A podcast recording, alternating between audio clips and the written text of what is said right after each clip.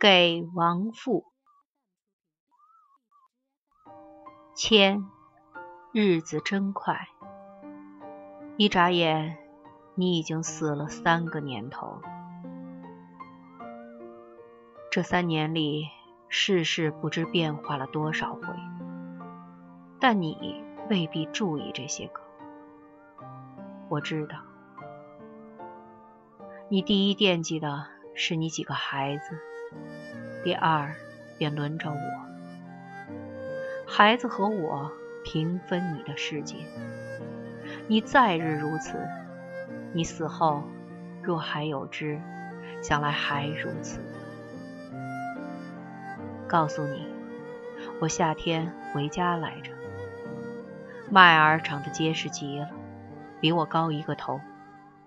润儿，父亲说是最乖，可是没有先前胖了。彩纸和篆子都好。五儿全家夸她长得好看，却在腿上生了湿疮，整天坐在竹床上不能下来，看了怪可怜的。六儿，我怎么说好？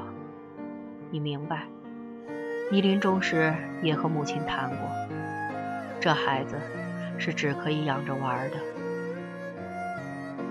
他左挨右挨，去年春天。到底没有挨过去。这孩子生了几个月，你的肺病就重起来了。我劝你少亲近他，只监督着老妈子照管就行。你总是忍不住，一会儿提，一会儿抱。可是你病中为他操的那一份心也够瞧的。那一个夏天他病的时候多，你成天忙着，汤啊，药呀。冷呀，暖呀，连觉也没有好好睡过，哪里有一分一毫想着你自己？瞧着他硬朗点儿你就乐，干枯的笑容在黄蜡般的脸上，我只有暗中叹气而已。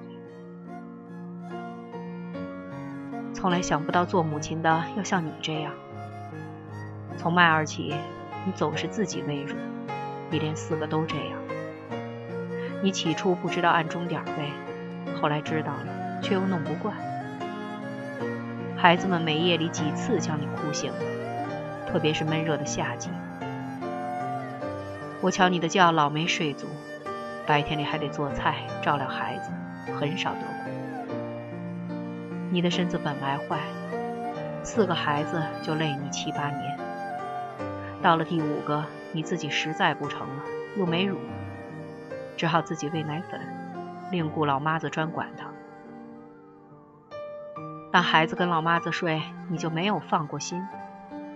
夜里一听见哭，就竖起耳朵听。功夫不大，就得过去看。十六年初和你到北京来，将麦儿转子留在家里，三年多还不能去接他们，可真把你惦记哭了。你并不常提，我却明白。你后来说你的病就是惦记出来的，那个自然也有份，不过大半儿还是养育孩子累了。你的短短的十二年结婚生活，有十一年耗费在孩子们身上，而你一点不厌倦，有多少力量用多少，一直到自己毁灭为止。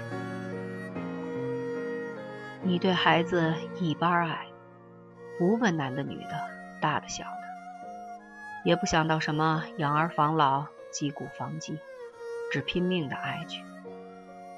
你对于教育，老实说有些外行。孩子们只要吃得好、玩得好就成了，这也难怪你。你自己便是这样长大的。况且孩子们原都还小，吃喝玩本来也要紧的。你病重的时候，最放不下的还是孩子，病得只剩皮包着骨头了。总不信自己不会好，老说我死了，这一大群孩子可苦了。后来说送你回家，你想着可以看见麦儿和转子，也愿意。你万不想到会一走不返的。我送车的时候，你忍不住哭了，说还不知能不能再见。可怜你的心，我知道，你满想着好好带着六个孩子回来见我的，切，你那时一定这样想，一定的。除了孩子，你心里只有我。不错，那时你父亲还在，可是你母亲死了，她另有个女人，你老早就觉得隔了一层似的。出嫁后第一年。你虽还一心一意地依恋着他老人家，到第二年上，我和孩子可就将你的心占住，你再没有多少功夫惦记他了。你还记得第一年我在北京，你在家里，家里来信说你待不住，常回娘家去。我动气了，马上写信责备你。你叫人写了一封复信，说家里有事儿，不能。这是你第一次，也可以说第末次的抗议。我从此就没给你写信。暑假时带了一肚子主意回去，但见了面，看你一脸笑，也就拉倒了。打这时候起，你渐渐从你父亲的怀里跑到我这儿。你换了金镯子，帮助我的学费，叫我以后还你。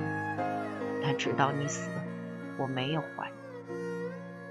你在我家受了许多气，又因为我家的缘故受你家里的气，你都忍着。这全为的是我，我知道。那回我从家乡一个中学半途辞职出走，家里人逢你也走，哪里走？只得硬着头皮往你家去。那时你家像个冰窖子，你们在窖里足足住了三个月。好容易我才将你们领出来了，一同上外省去。小家庭这样组织起来了。你虽不是什么阔小姐，可也是自小娇生惯养，做起主妇来什么都得干一两手。你居然做下去了，而且高高兴兴地做下去。菜照例满是你做，可是吃的都是我们。你至多加上两三筷子就算了。你的菜做的不坏，有一位老在行大大的夸奖过你。你洗衣服也不错，夏天我的绸大褂大概总是你亲自动手。你在家老不乐意闲着，做前几个月子老是四五天就起床，说是躺着家里事没条没理的。其实你起来也还不是没条理，咱们家那么多孩子，哪儿来条理？在浙江住的时候，逃过两回兵难，我都在北平。真亏你领着母亲和一群孩子东藏西躲的。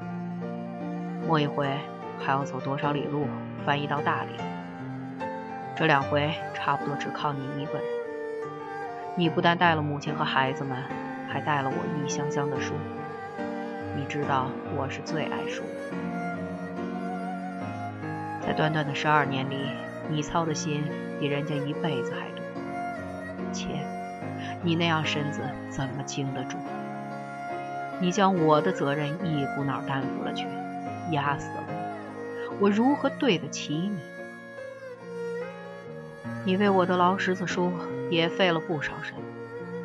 第一回让你父亲的男佣人从家乡捎到上海去，他说了几句闲话，你气得在你父亲面前哭了。第二回是带着逃难，别人都说你傻子，你有你的想法。没有书怎么教书？况且他又爱这个玩意儿。其实你没有晓得，那些书丢了也并不可惜。不过叫你怎么晓得？我平常从来没和你谈过这些个。总而言之，你的心是可感谢的。这十二年里。你为我吃的苦真不少，可是没有过几天好日子。我们在一起住，算来也还不到五个年头。无论日子怎么坏，无论是离是合，你从来没对我发过脾气，连一句怨言也没有。别说怨我，就是怨命也没有过。老实说，我的脾气可不大好，迁怒的事儿有的是。那些时候。你往往抽噎着流眼泪，从不回嘴，也不嚎啕。不过我也只信得过你一个人。有些话我只和你一个人说，因为世界上只你一个人真关心我，真同情我。你不但为我吃苦，更为我分苦。我只有我现在的精神，大半是你给我培养着的。这些年来，我很少生病，但我最不耐烦生病。生了病就呻吟不绝，闹么伺候病的人。你是领教过一回的，那回只一两点钟，可是也够麻烦了。你常生病，却总不开口，挣扎着起来。一来怕搅我，二来怕没人做你那份事儿。我有一个坏脾气，怕听人生病，也是真的。后来你天天发烧。自己还以为南方带来的疟疾，一直瞒着我。明明躺着，听见我的脚步，一咕噜就坐起来。我渐渐有些奇怪，让大夫一瞧，这可糟了，你的一个肺也烂了一个大窟窿。大夫劝你到西山去静养，你丢不下孩子，又舍不得钱，劝你在家里躺着，你也丢不下那份家务。越看越不行了，这才送你回去。明知凶多吉少，想不到只一个月功夫，你就完了。本来盼望还见得着你，这一来可拉倒。你也何尝想到这个？父亲告诉我，你回家独住着一所小住宅，还嫌没有客厅，怕我回去不便呢。前年夏天回家，上你坟上去了。你睡在祖父母的下手，想来还不孤单。只是当年祖父母的坟太小，你正睡在矿底下，这叫做扛矿，在生人看来是不安心的，等着想办法呢。那是矿上矿下密密的长着青草，朝露浸湿了我的布鞋。你刚埋了半年多。只有框下多出一块土，别的全然看不出兴奋的样子。我和尹今夏回去，本想到你的坟上来，因为他病了没来成。我们想告诉你，五个孩子都好，我们一定尽心教养他们，让他们对得起死了的母亲。你，且好好放心安睡吧。一九三二年十月十一日作。